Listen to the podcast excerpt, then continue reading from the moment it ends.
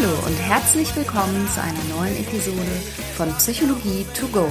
Das ist dein Podcast für hilfreiche Gedanken und Impulse direkt aus meiner psychotherapeutischen Praxis. Hallo, hier ist die Franka wieder mit einer neuen sonntäglichen Episode Psychologie to go, wo ich dir wie immer ein bisschen Wissen aus meiner psychotherapeutischen Praxis vermitteln möchte. Und zwar soll es heute mal um gesundheitsbezogene Ängste gehen oder auch krasse Angst vor Krankheit oder auch Hypochondrie. Und mit dem Begriff geht es eigentlich schon los.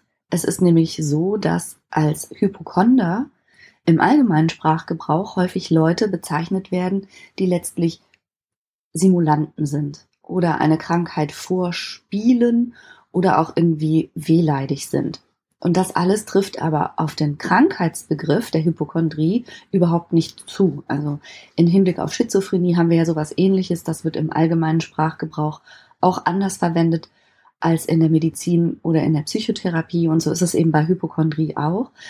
Äh, ein Hypochonder denkt sich Krankheiten nicht aus und er simuliert sie auch nicht, sondern Hypochonder gehen davon aus, dass sie wirklich unter einer Krankheit leiden und eben sie leiden auch. Sie leiden tatsächlich und erleben eine große Unsicherheit und eine große Besorgnis und das führt dann dazu, dass sie ja einen speziellen Umgang, sagen wir mal, mit ihren wahrgenommenen Körpersymptomen haben. Nämlich manche gehen sehr, sehr häufig zum Arzt, um sich dort immer wieder beruhigen zu lassen, dass alles gut ist und dass sie nichts haben. Und andere meiden ganz stark gesundheitsbezogene Themen und also bis hin zu vermeiden es, an Krankenhäusern vorbeizufahren oder können es nicht haben, wenn in der Zeitschrift was über Brustkrebs steht, dann fühlen sie sich total belastet dadurch. Also der Umgang mit Erkrankung, der Möglichkeit von Erkrankung und auch der Möglichkeit, sterben zu können, ist für Hypochonder ganz, ganz, ganz belastend. Ich komme deshalb auf das Thema Hypochondrie zu sprechen, weil ich mir heute früh eine Kaffeetasse aus dem Schrank genommen habe und diese Kaffeetasse hat mir die Frau V geschenkt und deshalb musste ich an sie denken und deshalb musste ich auch an diesen, ja, muss man sagen, doch sehr belastenden Verlauf, auch langwierigen therapeutischen Verlauf denken und dachte, ach, da erzähle ich mal was drüber. Und wie immer ist es aber natürlich so, dass wenn ich sage Frau V, kann es genauso gut ein Herr B gewesen sein. Natürlich würde ich niemals im Podcast eine Patientengeschichte eins zu eins wiedergeben, sondern ich abstrahiere die Geschichten immer so, dass sie für dich vielleicht verständlich sind und dir auch einen Eindruck vermitteln, wie es wirklich gewesen sein könnte. Aber es kann gut sein, dass wenn Frau V, wie ich diese Person jetzt hier nenne, das hört, sich selber gar nicht erkennen mag, weil ich natürlich keineswegs leichtfertig mit Patientengeschichten umgehen möchte. Also die Frau V war zu dem Zeitpunkt, als wir uns kennenlernten, Mitte 50, aber im Grunde schon seit ihrer frühen Jugend hatte sie immer wieder Phasen und auch immer lang anhaltende Phasen, wo sie absolut überzeugt war, schwer erkrankt zu sein und dafür auch jeweils körperliche Anzeichen fand und auch Missempfindungen hatte, aber jeweils von Ärzten gesagt bekam, sie sei gesund. Und immerhin war sie ja auch tatsächlich noch nicht verstorben. Also das klingt jetzt so ein bisschen scherzhaft vielleicht, aber sie war, wie gesagt, Mitte 50 und ihre große Angst vor Erkrankung die ging zurück, so erinnert sie sich auf jeden Fall, bis sie 16 Jahre alt war. Damals hatte sie ein äh, Medizinlexikon, das ist der Pschyrembel, den kennen vielleicht der eine oder andere im medizinischen Bereich tätige Hörer. Und diesen Pschyrembel hat sie so zerfleddert, weil sie so viel darin gelesen hat und immer wieder das, was man heute per Google macht, versucht hat, etwas über diese vermeintliche Erkrankung, die sie glaubte zu haben, rauszufinden. Irgendwann wurde dann der Pschyrembel gegen Google ausgetauscht und das gehört heutzutage tatsächlich zum Symptombild der Hypochondrie so richtig dazu, dass die Betroffenen erhebliche Zeit ihres Tages auch damit verbringen, über Symptome zu lesen, zu recherchieren, letztlich immer mit dem Ziel, Beruhigung zu finden, aber Das kennst du vielleicht von dir selber, wenn du irgendwas bei Google versuchst zu finden, insbesondere wenn es ein Symptom ist und du gibst sowas ein wie klopfende Kopfschmerzen, dann kommt da ja alles Mögliche raus. Also dann hast du Borkenkäfer, was weiß ich. Also du kannst dich da eben kaputt suchen und findest natürlich bei Google auch immer die sehr, sehr unerfreulichen Verläufe von irgendwelchen super seltenen Erkrankungen. Und das dient der Beruhigung wirklich überhaupt nicht. Also, die Frau V, als ich sie kennenlernte, hatte buchstäblich alle paar Wochen etwas anderes. Mal hatte sie Kopfschmerzen und ihre Angst war, dahinter könnte ein Hirntumor stecken oder vielleicht auch ein sich ausdehnendes Aneurysma. Mal hatte sie äh, Magenschmerzen und hatte dann die Überzeugung, dass sie vielleicht ein Magengeschwür habe oder schlimmer noch Krebs. Sie hatte aber auch ein unbestimmtes weiches Gefühl in den Knien, wo sie dann an eine Art Knorpelzersetzung dachte. Und auch die Augen waren immer mal wieder Thema. Du kennst vielleicht diese Mouche volant, das sind so kleine, wenn du so wie so Fädchen auf der Linse hast und du guckst ins Licht und die bewegen sich immer so. Also als sie die wahrgenommen hatte, war sie der Meinung, jetzt an einer Netzhautablösung zu leiden. Also du merkst schon, sie hat das nicht simuliert, sie hat sich das auch nicht ausgedacht, um jetzt irgendwie, wer weiß, wie Aufmerksamkeit auf sich zu ziehen oder was den Hypochondern dann gerne so nachgesagt wird, sondern sie war wirklich total verängstigt wegen vergleichsweise kleiner Auslöser, die sie aber als Vorboten oder kleinere Anzeichen für wirklich dramatische Verläufe interpretiert hat. Mm, es gibt Schätzungen, die sagen, dass zwischen zwei und sieben Prozent aller Hausarztpatienten eigentlich hypochondrische Patienten sind, die aber eben wegen ihrer Beschwerden immer und immer wieder den Hausarzt aufsuchen und damit ja streng genommen an der falschen Adresse sind. Und da kommt dann so eine ganz ungute Dynamik in Gang, weil Hypochonder irgendwann mit ihren Ängsten, mit ihren übertriebenen Ängsten, die sich ja auch jeweils als nichtig herausstellen und ohne Anlass herausstellen. Man muss das einfach mal so auf den Punkt bringen. Die können nerven.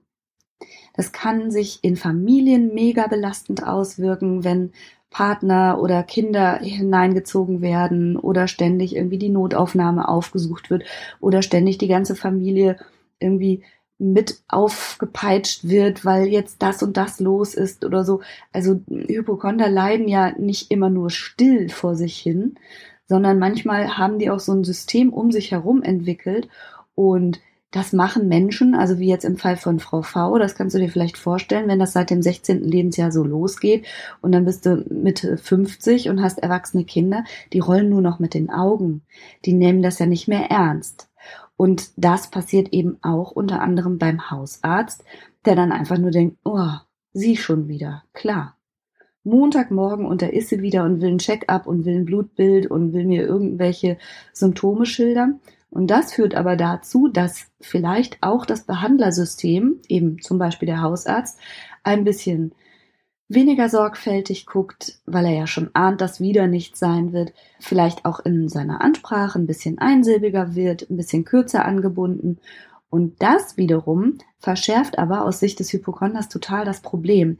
Denn er oder sie geht ja zum Arzt, um sich dort Beruhigung zu verschaffen, um sich dort aus berufendem Munde versichern zu lassen, dass alles in Ordnung ist. Diese Beruhigung und diese Versicherung wünschen sich die betroffenen Patienten und Patientinnen, bekommen sie aber im Zweifelsfall irgendwann nur noch so halbherzig oder eben so kurz angebunden und das führt dazu, dass sie denken, ja, Jetzt hat er oder sie, also die Ärztin oder der Arzt, aber auch gar nicht richtig geguckt. Und das schürt dann die Unsicherheit umso schneller und umso schneller sitzen sie dann wieder im Wartezimmer. Und das ist ein ganz blöder Teufelskreis.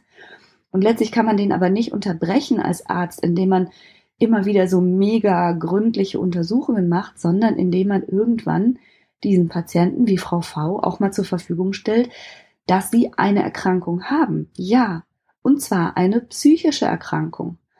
Also wie gesagt, Hypochondrie ist durch starke Angst gekennzeichnet, letztlich an einer sehr schweren Erkrankung zu leiden und die Vorboten im Grunde gerade entdeckt zu haben, die aber bei näherer Verfolgung durch äh, medizinische Fachmenschen nicht wahrgenommen werden. Und dann wird das manchmal so erklärt, dass die einfach nicht gründlich genug geschaut haben oder auch, dass es diesmal gerade noch knapp war, aber beim nächsten Mal sind sie wieder komplett überzeugt, dass es jetzt soweit ist. Und die Beschäftigung mit diesen Symptomen nimmt sehr viel Zeit im Tagesablauf ein und die Betroffenen haben ein hohes Angst- und Stresserleben und sind total besorgt um sich selbst, letztlich um ihr Überleben. Und das nicht nur phasenhaft. Also als Phase kennen das interessanterweise ganz viele Menschen, auch gerade Medizinstudentinnen und Studenten. Ähm, wenn man beginnt, sich damit zu beschäftigen, was so ein Körper alles haben kann und was es alles für super seltene Krankheiten gibt, dann kann allein schon so eine Aufmerksamkeitsrichtung auf bestimmte völlig normale körperliche Prozesse ausreichen, dass man da durch diese Aufmerksamkeitsfokussierung darauf, von mir aus zum Beispiel auf den Herzschlag, das im, im Grunde verstärkt und dann wiederum missdeutet. Also so leichte Formen davon kennen, glaube ich, ganz viele Menschen. Also allein schon, wenn man sich klar macht, dass ja autogenes Training so funktioniert, dass man sich einfach nur darauf konzentriert und sagt, der Arm wird schwer und dann wird der Arm schwer. Ja, was passiert dann wohl mit einem Herzen, wo man im Grunde ständig äh, die Aufmerksamkeit hinsendet und sagt, hui, hui, hui, das klopft aber schnell. Ja, dann klopft das schnell. Genau das ist der Punkt. Also unser Körper und unsere, unser Denken sozusagen hängt ja auch irgendwie zusammen. Und wenn wir unsere Aufmerksamkeit in irgendeiner Art und Weise auf ein bestimmtes Körpersystem richten, dann ist zu erwarten, dass wir dort auch etwas wahrnehmen. Und das ist aber dann eben nicht der Beweis dafür, dass da irgendwas Dramatisches vonstatten geht, sondern das ist völlig normal.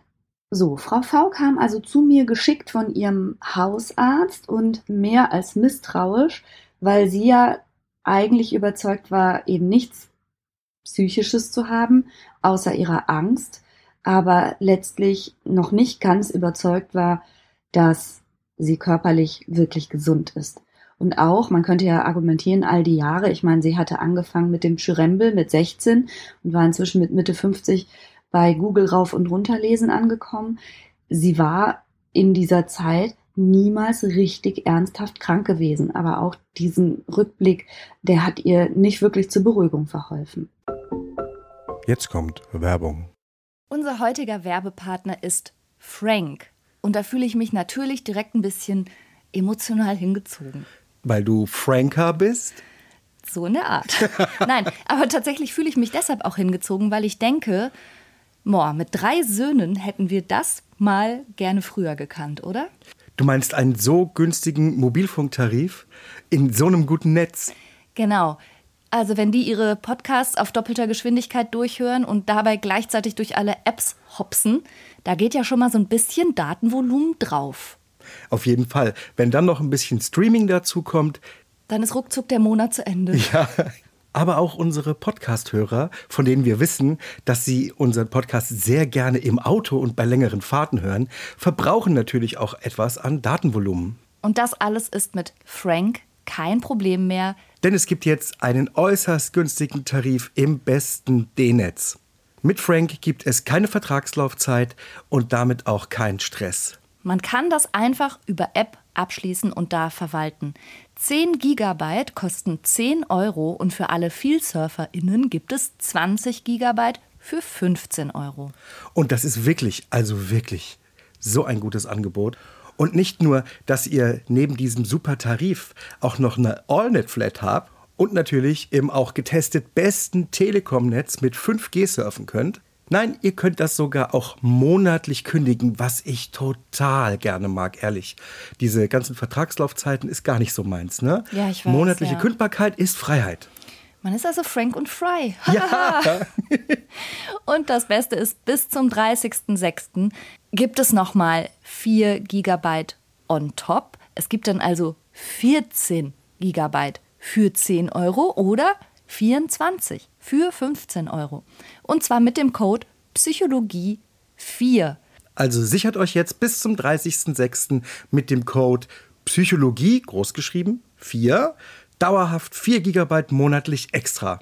Und wie das funktioniert, das seht ihr in den Show Notes oder könnt es einfach unter www.frank mit ae.de www.ftf.de slash Psychologie nachlesen. Oh, Franka, endlich mal gutes Netz. Ich bin so froh, ehrlich. ja, und die Kinder erst. Werbung Ende. Die Geschichte von Frau V war so, dass sie als Kind eines Bestattungsunternehmers groß geworden ist und so tatsächlich sehr viel mit Tod konfrontiert war, mit Erkrankung konfrontiert war, eben auch mit Todesursachen, auch mit plötzlichen Todesursachen. Und das war ein normaler Gesprächsgegenstand sozusagen beim Abendbrottisch und hat die Frau V schon in jungen Jahren häufig sehr geängstigt. Und es ging dann so weiter, dass Frau V mehrere Familienangehörige relativ kurz nacheinander verloren hat. Auch das an sich biografisch gesehen nicht ganz ungewöhnlich, dass irgendwann die Großmutter verstirbt, aber die Art und Weise, wie das passiert ist und auch wie plötzlich das kam, aus Frau Faust Sicht als junges Mädchen ebenso wie über Nacht war sie plötzlich tot, hat eben sie, die Frau V, massiv beeinträchtigt und verängstigt. Und von da an hat sie letztlich versucht, sehr, sehr gut auf sich aufzupassen, weil sie ja die reale Gefahr gesehen hatte, wie schnell so ein Leben offensichtlich auch vorbeigehen kann. Und diese Unsicherheit versuchte sie eben seither zu bekämpfen durch ganz viele Arztkontakte und auch durch ganz viel Kenntnis über alle möglichen Erkrankungen, um diese dann möglichst schnell zu entdecken und auch durch eine wahnsinnig fixierte Aufmerksamkeit auf jegliche körperliche Prozesse, also alles. Verdauung, Herzschlag, aber auch die Haut. Ähm, immer mal wieder war auch was mit ihren Ohren, ihrem Gehör, ihren Augen. Also die Körpersysteme wechselten halt und alle wurden einer extrem scharfen Betrachtung unterzogen. Und du kannst ja selber mal zurückschauen, wie oft du von mir aus im letzten Jahr mal Kopfschmerzen gehabt hast oder mal irgendwo im Körper ein Zucken oder ein Pochen. Das sind jeweils Momente gewesen, in denen meine Frau V letztlich schon fast Todesangst bekommen hätte, wo du und ich vielleicht einfach sagen, ja, wir nehmen mal eine Paracetamol oder och, was ist das denn? Ja gut, geht schon wieder. Ne? Also so mit dieser gewissen Leichtigkeit, mit der gesunde Menschen auch mal hinnehmen, dass ein Körper keine Maschine ist und dass ein Anspruch auf ständige Reibungslosigkeit und Unversehrtheit und, und ähm, auch Unfühlbarkeit letztlich, dass das nicht funktioniert in einem lebenden Organismus, das können Hypochonder eben nur ganz, ganz schwer verarbeiten sozusagen. Dass einfach auch mal was sein darf und dass das nicht automatisch bedrohlich ist. Und das ist dann so ein klassisches Beispiel für Katastrophisierung. Also im, im Grunde aus einer Mücke einen Elefanten machen. Und das ist auch das, was es eben sowohl für die Betroffenen selbst so schwer macht, weil sie ständig aufgepeitscht sind, nervös und ängstlich, aber wie ich schon sagte, eben auch für das Umfeld ein bisschen anstrengend macht. Und manchmal sind Patienten mit Hypochondrie auch echt ein bisschen schwer zu handeln, weil sie eben bei allem Leidensdruck dann auch so dramatisch und manchmal sogar hysterisch wirken und das Umfeld irgendwann auch sagt, ja, komm, wird schon nichts sein. Das Blöde ist halt, dass du aber ja weder als Ärztin oder Arzt noch als Psychotherapeutin oder Psychotherapeut irgendeinem Menschen auf der Welt mit Gewissheit und forever and ever versprechen kannst, dass nichts sein wird. Jemals. Das ist letztlich die Beruhigung, die sich Hypochonder ja in ihrem tiefsten Herzen wünschen würde, dass irgendjemand ihnen sagt, du bist komplett gesund, da ist überhaupt nichts, dein Körper ist absolut intakt. Aber dieses Versprechen kann ja ethischerweise überhaupt niemand geben. Und es gibt immer ein Restquäntchen an Unsicherheit. Und damit fertig zu werden, ist total schwer, aber genau das ist das Ziel in der Behandlung von Hypochondrie.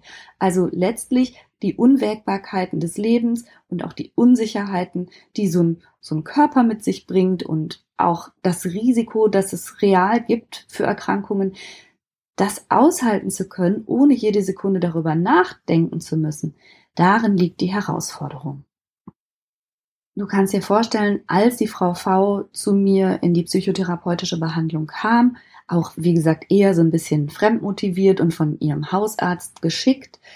Da war das ja im Grunde schon ihr jahrzehntelanger Begleiter, diese ständige Angst. und dieses ständige Beschäftigen mit dem Körper und diese ständige Krankheitsrecherche.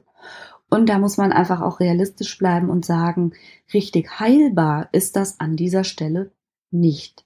Aber Frau V und ich haben, glaube ich, und das war schon auch ein längerfristiger Prozess, gemeinsam geschafft, dass sie damit heute relativ entspannt umgehen kann. Was haben wir beide also gemacht? Zunächst mal haben wir ihre total übertriebenen Krankheitsansichten und vor allen Dingen aber auch hm, die Wahrnehmung, wie wahrscheinlich oder wie schwer bestimmte Verläufe sind, immer mal wieder, ja, versucht zu relativieren. Also wir haben uns, und das ist äh, vielleicht ein bisschen charakteristisch vor allen Dingen für die kognitive Verhaltenstherapie, aber ein Grundsatz ist ja immer, okay, wenn du wirklich Angst hast, dann, anstatt dich in die Recherche von Symptomen zu verstricken, recherchier doch mal das tatsächliche Risiko. Also wie viele Menschen gibt es denn wirklich, denen, was weiß ich, denen ein Aneurysma im Kopf platzt? Ich sage nicht, dass es das nicht gibt. Ich sage nur, dass es viel, viel seltener ist, als ein Hypochonder in seiner Angst annimmt. Und jetzt kann man natürlich sagen, ja, ist ja super, dem helfen doch Statistiken nicht. Der glaubt ja trotzdem, dass er dann der eine von was weiß ich, wie viel 10.000 ist. Ja, aber dennoch, wenn man jemanden fragt, der gerade drinsteckt in seiner Angst, wie wahrscheinlich findest du das? Dann sagt er eher sowas wie 1 zu 20. Und dem kann man dann so ein 1 zu 20.000 gegenüberstellen.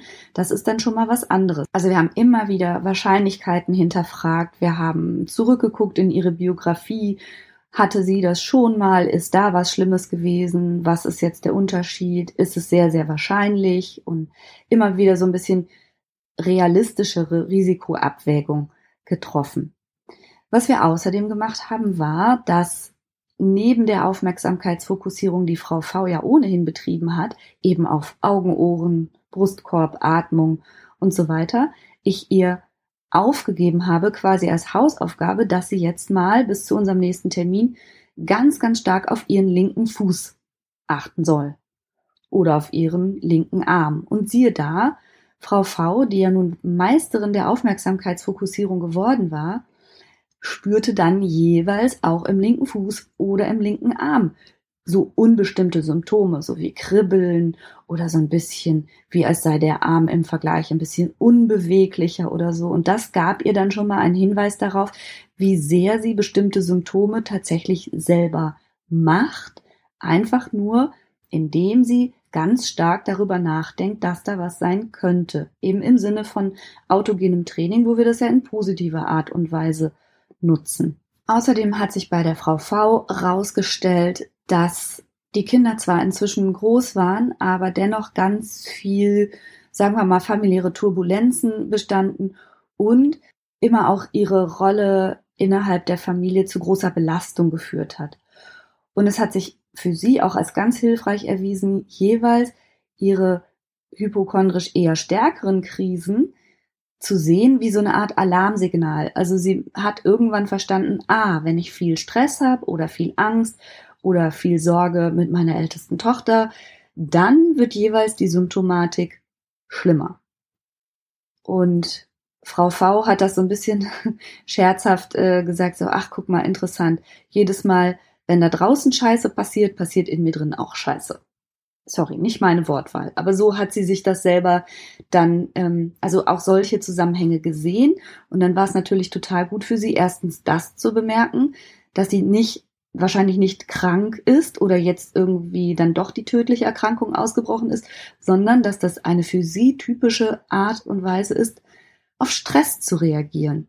Das haben wir über letztlich Tagebucheintragungen und Kalendermitschnitte und sowas irgendwann ganz gut belegen können. Und das hat sie auch entlastet. Und total hilfreich hat sich dann auch erwiesen, dass Frau V sich darauf einlassen konnte, ihre hochfrequenten Arztbesuche bei, Haus, bei ihrem Hausarzt, aber auch bei verschiedenen Fachärzten in der Zeit zu strecken. Also irgendwann sind wir dazu übergegangen, dass sie alles, was sie an sich wahrgenommen hatte, an egal welchem Körpersystem, in ein Heftchen notierte und an einen festen Arzttermin hatte. Immer alle, erst waren es alle vier Monate, dann alle sechs Monate und dann mit diesem Heftchen zu ihrem Arzt gehen konnte und einmal alles mit ihm besprechen. Und dabei hat Frau V ganz deutlich selber gemerkt, dass sie die Dinge, die sie irgendwann mal in ihr Heftchen notiert hatte, selber teilweise gar nicht mehr wusste und dass da natürlich auch nichts Schlimmes draus geworden ist. Also wenn ihre Aufmerksamkeit im Verlauf dieses halben Jahres zu irgendwas ganz anderem wiederum übergegangen war, konnte sie selber sehen und hatte das ja so auch in ihr Notizbüchlein geschrieben, wie sozusagen die Körpersysteme alle irgendwie mal dran sind, wie das aber in der Relevanz wieder nach hinten sinkt und ja tatsächlich nichts draus geworden ist im letzten halben Jahr. Und so konnte sie dieses, diese Beruhigung, die sie vorher letztlich komplett ausgelagert hatte an verschiedene Ärztinnen und Ärzte, die jeweils sie beruhigen sollten, konnte sie wieder selber in die Hand nehmen und sich selber darüber beruhigen, dass sie sagen konnte, ja, ich schreibe es jetzt mal auf und wenn es zum nächsten Arzttermin noch relevant sein sollte, kann es ja dann erwähnen, dann aber gemerkt hat, dass eben das wenigste davon überhaupt noch relevant war. Therapeutisch gesehen ist hier aber manchmal auch genau der umgekehrte Weg erforderlich. Es gibt auch Menschen mit starken krankheitsbezogenen Ängsten, die genau nicht zum Arzt gehen und das Gesundheitssystem total meiden, eben aus Angst vor der Konfrontation und dass dann einer auch noch bestätigt, sie könnten wirklich was Dramatisches haben. Und da würde man dann den umgekehrten Weg gehen, dass man dann ähm, von der anderen Seite sich den Arztbesuchen nähert und sich zumindest auf die regelmäßige Teilnahme an Vorsorgeuntersuchungen oder sowas einigt, um denjenigen nicht aus dem Gesundheitssystem sozusagen rauszuhalten. Und äh, diese Patienten müssten sich sozusagen mit der Angst vor einer vermeintlichen Bestätigung einer Erkrankung konfrontieren, während die anderen aufhören sollen, ihre Beruhigung an das Medizinsystem auszulagern. Ja, unterm Strich muss man sagen, ist Hypochondrie eine, eine der schwereren psychischen Erkrankungen insofern, als sie einfach so ultra belastend ist und die Betroffenen auch so Tag für Tag begleitet. Und das gilt natürlich für ganz viele psychische Erkrankungen.